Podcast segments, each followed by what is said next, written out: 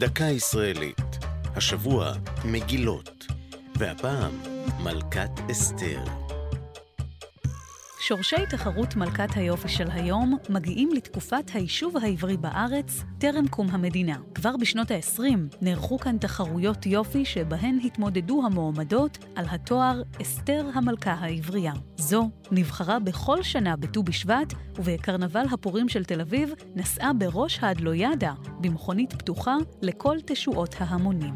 הצגת המלכה הנבחרת עמדה במרכז נשפי הפורים הגדולים שארגן יזם התרבות ברוך אגדתי. אסתר המלכה העברייה הנודעת ביותר הייתה ציפורה צברי, המלכה של 1928.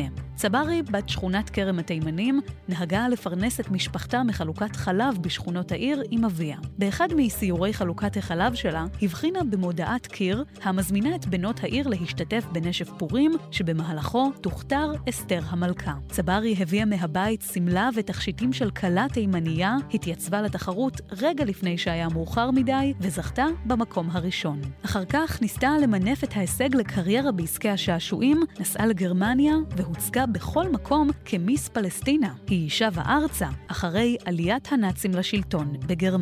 זו הייתה דקה ישראלית על פורים ומלכת אסתר. כתבה מיקה טיילר. ייעוץ הדוקטור חזקי שוהם. הגישה מרים בלוך.